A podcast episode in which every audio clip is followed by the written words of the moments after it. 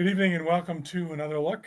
Tonight we are going to ask ourselves what makes for a good feast.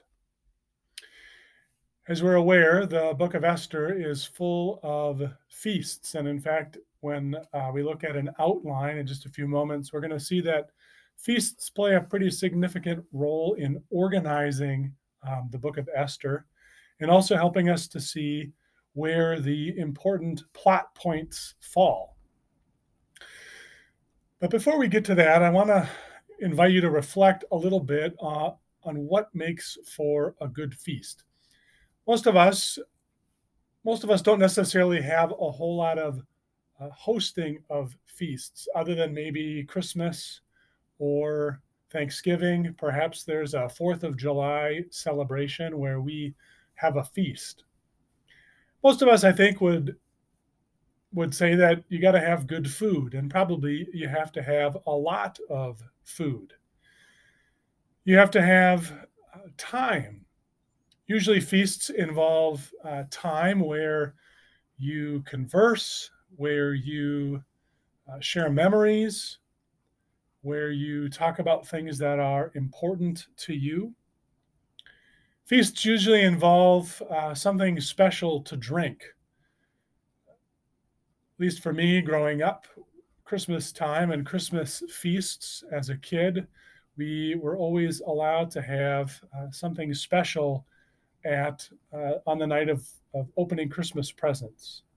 Usually, with a feast, you have uh, you make some punch or you have something extra, and feasts involve all kinds of different special things. There's dishes and glasses and tableware and centerpieces and uh, all of that provides an extravagance to the feast.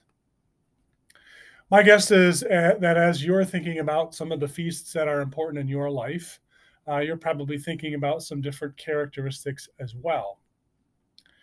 But one of the things that the organizing principle of Esther around feasts does for us is it makes a, uh, it causes us to wonder about the purpose of a feast especially the purpose of the feast where Esther is pleading her case in front of the king.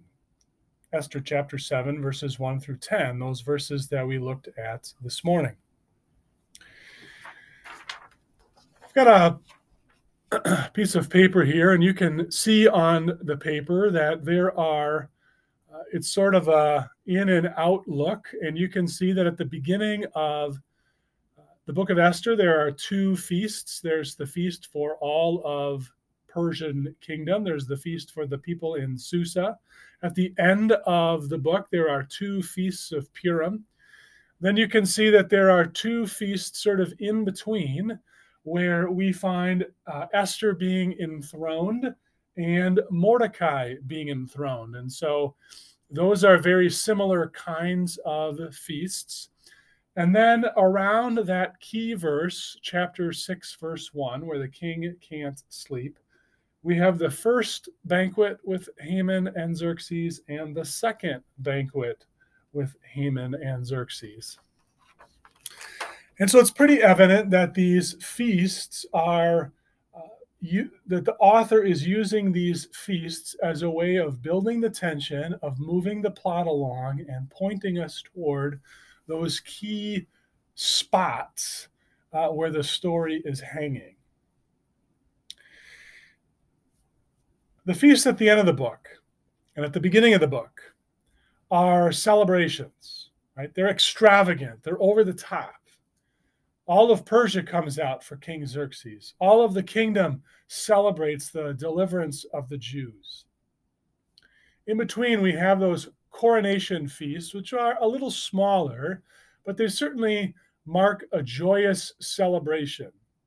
Right? Esther is crowned queen, Mordecai is crowned as well. And then in the middle, we get these two feasts with Esther, Haman, and the king. And they these feasts are the importance of these feasts, rather, is around the request. The first feast in chapter 5, the king asks Esther, What's your request? What do you want? I'll give you half the kingdom if you want. And Esther, recognizing that this is all brand new for her, for the king, for her being in the presence of Haman, after all, she's just been allowed into the presence of the king as he extends the golden scepter after 30 months apart. Uh, Esther sort of plays the slow game and asks for a second feast. And it's at this second feast where she pleads for her life. In fact, Haman does the same and ultimately meets his demise, but Esther pleads for her life and it's uh it's a, a rather odd scene isn't it to think that in the midst of the this extravagance that we associate with feasts full glasses full plates extraordinary centerpieces uh, beautiful furnishings guests who are decked to the nines who are all prepared and made uh, prim and proper. But in the midst of all of this, we find Esther pleading for her life. And as I was reflecting on this this week, I couldn't help but think of the feast that we celebrate as Christians. And that so often when we come to the feast of communion, the Lord's Supper, we maybe imagine that we are pleading for our lives. That we are showing up so broken and sinful, feeling far from God and alone, that communion is a little bit of our pleading our case. God, will you accept me this once more and allow me to receive the gifts of Jesus Christ. And yet, that's not at all the kind of feast that God our Father is hosting for us through his Son, Jesus Christ. Like Esther, when we come to the feast, the, everything is prepared but just and but unlike Esther, our request has already been answered.